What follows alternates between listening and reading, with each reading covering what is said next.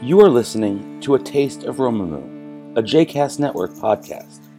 For more information about Romemu, please visit romemu.org. For more information about the other JCast Network podcasts and blogs, please visit jcastnetwork.org. I was very emotional this past Sunday morning because I was going out to Boulder, Colorado for the first time to a conference of rabbis who were ordained by Rabbi Zalman Schachter Shalomi Alav Shalom, peace be upon him. My dear Rebbe, who began the movement for renewal, whose life spanned years in pre-war Vienna and through intern camps, internment camps, and all the way to the founding of the vibrant renewal communities around the world. And this was to be the first gathering of his students, his disciples, without him in the physical form. And so early on Sunday morning, uh, as I boarded the plane with our musical director, Basia Schachter, and took my seat, I wanted to be alone. I wanted to be um, either watching football, listening to music, or preparing myself spiritually to be able to be there with everyone. But as fate would have it, I sat, someone sat next to me. And from the moment that he sat next to me, he was fidgeting nervously and looking over his shoulder to his wife, who was seated next to Basia. And something in me said, I'm not talking to this guy.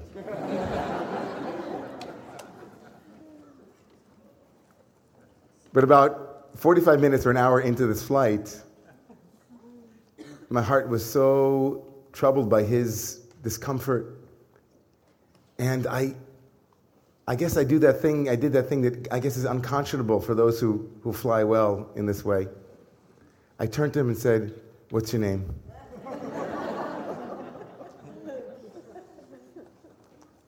what a sweet neshama, what a sweet soul.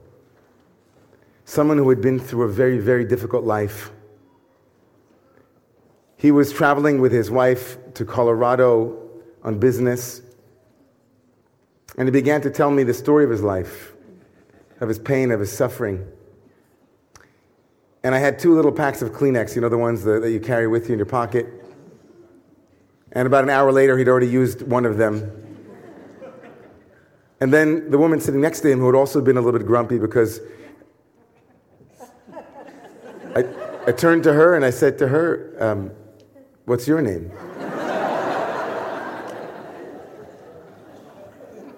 and she said, You know, I'm a little bit grumpy because I just lost my 33 year old nephew. And it came out of nowhere, and I'm angry and I'm sad. And so thank God I had two packs of tissues, you know. So much in a name, so much in asking someone what their name is so much in opening that doorway to them, saying, What's your name? The music, the melody that we use for the Chadodi tonight, from the famous Leonard Cohen Hallelujah, has the song itself has a very well known line. Maybe you, most of you probably know it, but if you don't, it goes like this You say, I took the name in vain. I don't even know the name. And if I did, well, really, what's it to you? So, what is it to you? Says Leonard Cohen. What is it about the name? And I have a moment to reflect now this Shabbat on the name. What's the fuss about God's name? What's the fuss about blaspheming God's name? When I was growing up as an Orthodox young man, it was customary for us not to even say the Adonai, which is the replacement of Yahweh. We wouldn't say Yahweh either. We'd say Adonai, but you weren't allowed to say Adonai unless you were saying a blessing. So Orthodox kids would grow up saying, instead of Adonai, you say Hashem. And if you're going to say another one of God's names, let's say Elohim, E L O H I M, you would say Elohim. And if you would say El, E L, which is another God name, you would say instead Kel which, by the way, the name zealots in every community I know, I've always had at least one name zealot that when you ask them to please pass the Schweppes ginger ale, they would say ginger kale. The name police. They were name police. Which, of course, in now our society is infatuated with kale salad. So I always think about that. You know. in the beginning of the parsha, tomorrow morning we're going to read Va'era. Tomorrow morning's reading will give us a chance to really look at two God names. And of course, when we look at God names and we think about God names, we of course are already in the parsha, we're in the topic of, of blasphemy, of chilul Hashem, the emptying or the desecration of God's name. Yeah? From the beginning of the narrative, Moshe is obsessed with the name of God. We're even told an early midrash tells us, an early rabbinic lore, folklore says that when Moses, as the young Egyptian prince, right, he's the hidden Jewish slave, cum prince of Egypt, he comes out to his brothers and he sees an Egyptian hitting a, an Israelite. And according to an early midrash, when Moses strikes him, he doesn't strike him with his hand, but strikes him with the Shem HaMeforash, with the, the divine name. Moses has a name obsession. In some way, he's been given the secret called Shem HaMeforash, the divine mysterious name. And then later, as Moses is elected to become the leader of the people, we know the scene. He shows up, right? He shows up in front of the sneh, in front of the burning bush, and he says to God, When I come to the people and I say to them, I'm come here to save you, to redeem you, what will they ask me? They'll say, What is your name? And God says, eh, Yeah, Asher I will be whom I will be. Moses is infatuated with names. What is your name, God? I want to know the name. And then, before this week's reading, tomorrow morning, the end of last week's reading, Moses, in this imperiled mission where God has given Moses the empowerment to go to Pharaoh and to speak to Pharaoh, Moses comes back dejected, despairing. I tried my best and it didn't work out. And not only that, I went to Pharaoh and it got worse. And then this line, for those who read the text carefully, Umeaz bati el paro. And from the moment I came to Pharaoh, lidaber bishmecha, to speak in your name, b'shem shelcha. I've come to Pharaoh to speak, not just to speak, but to speak in your name. That astonishing backdrop is the prelude to tomorrow morning's moment, Va'era. And God spoke to Moses, saying, I am Adonai, I am Yud Vav He. I appeared unto Abraham, unto Isaac, and unto Jacob as El Shaddai, but by my name, Yud Vav He, as my name Adonai, I was not known to them. Ani Adonai, I am Yud He Vav He. Va'era el Avraham el Yitzchak el Yaakov el Shaddai ushmi Adonai ushmi Yud He Vav He lo nodati. These two divine names were introduced to, as God says to Moses, there's a difference between the way I revealed myself to your ancestors and the way I'm revealing myself to you today. El Shaddai, that name, El Shaddai, the God of Shaddai, mysterious name. My favorite meaning of that name is El Shaddai is the God Sha'amar Dai, says the rabbis, the God who said enough. El Shaddai is the God of sufficiency, the God of enoughness, the God most likely of the breast, Shaddayim, the ancient Canaanite feminine gods, feminine gods, the God of sustenance, the God of nurturance, the God of, of the child who is being fed and met and seen. I showed myself, God says to Abraham, to Moses, I showed myself to, A, to Abraham, Isaac, and Jacob as the God of enough. That's where they were. I made promises, but they didn't come and say, God, did you keep your promise? El Shaddai, I was the God, as Rashi says, that has enough divinity for each creature in the world. Ani El Shaddai, Ani hu sheyesh dai be'elokuti lechol bri'ah. I have enough God to go around. And God says, but that won't be enough. Right? Apparently, the name of God that is God enough is not enough to get the Israelites out of Egypt.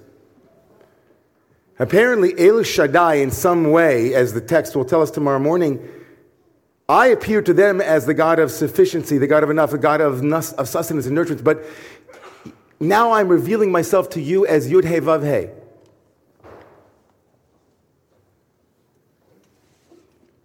Why do we need a new God revelation?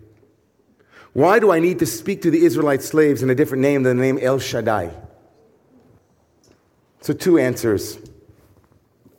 The first answer, maybe, probably most likely, is you don't come to a slave people and say to them, There's enough. You don't come to a slave people and say, Isn't it good? Look at all of your abundance. You have so many bricks.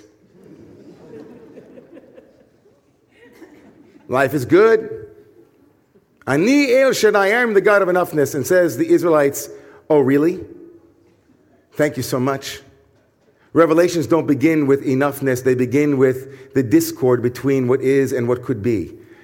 And the name Yud He Vav He, the name of God that is, I will become, I, I was, I am, and I will become, is the God of even if there's enough, there's still more. There's a society that needs to change. Transformation is possible. You slaves, don't be slaves to your yesterdays, as Shlomo Carlebach would say. Be dreamers who trust in your tomorrows. Ani El Shaddai, I showed up to Abraham, Isaac, and Jacob when they weren't slaves as the God of enoughness. But to these slaves, Moses, you show up as infinite potential. You remind them that even though it's been 210 years, it's possible to change. The second answer is, and this is the one that I want to invite us into now, is that the name Yud He Vav He not just represents infinite potential, but it also represents intimacy. After all, the name itself can't be spoken not only because we don't know how to say it, but because there is no way to say it. God's unpronounceable name, his ineffable name, is breath itself. Moses, go tell the Jewish people, the Israelites, I'm breathing with you. Go tell them that their pain is my pain. Go tell them says Moshe, says God to Moshe, that I'm not a God who doesn't care. I am a God who cries. Heschel's poem that we read before millions of eyes choke on one teardrop. And later on, Rabbi Heschel writes God's tears wet the cheeks of outcast ones and shamed. I want to wipe your tears, God. How amazingly different that message is than the message that I heard, unfortunately, this week when reading the New York Times in the incredible moment of power, of spiritual audacity that Charlie Hebdo was willing to publish its next, its next edition over six million copies come out, and the cartoon of the Prophet Muhammad, peace be upon him, the cartoon that depicts the Prophet crying, and above his head, all is forgiven. And as I was reading all of the different Muslim scholars, and I admit that cultural differences make it impossible for me to pass judgment on what is heresy or blasphemy for another tradition, I don't know. But one line struck me so deeply that I thought, that I can speak about what we say. He said, the depiction of the prophet is blasphemous. And even though we don't know the exact source in the hadith or in the Quran, this we know. To, to depict the prophet crying is criminal. I literally had to read that 10 times. And I haven't checked with any of my Muslim friends, I don't know. And this scholar could be way off but an image of a holy man crying in our tradition. That's what it is to be a holy man, a holy woman. to feel the pain of the world coursing through your veins, to be moved. Our God is not the Aristotelian God who is the prime mover. Our God is the Jewish God, Lebedik, alive, the God who cries, the God who sheds a tear for every trans boy and girl or transy in the world who sits in their home wondering if anybody will see me. Is it safe to go to school? God cries. God cries for men and women around this country and around the world who, who choose a lover and can't have, can't have the legal capacity to make that, to give it strength. God cries when black children and black men and women are seen for the color of their skin, God continues to cry. God's heart is broken. That isn't blasphemy, that's holy. A crying God.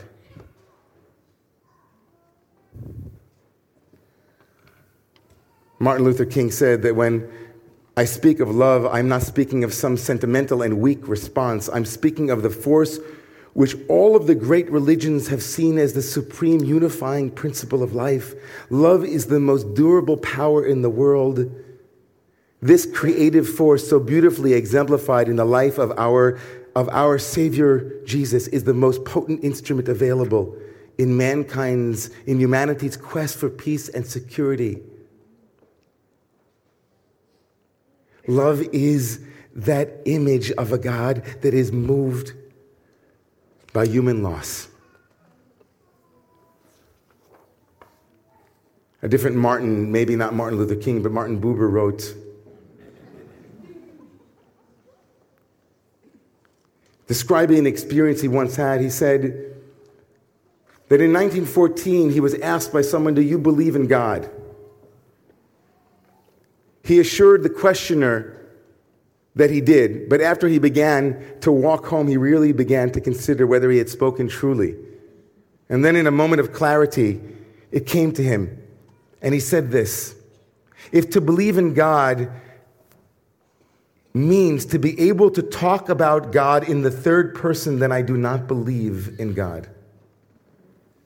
But if to believe in her means to be able to speak directly to her, then I do believe in God.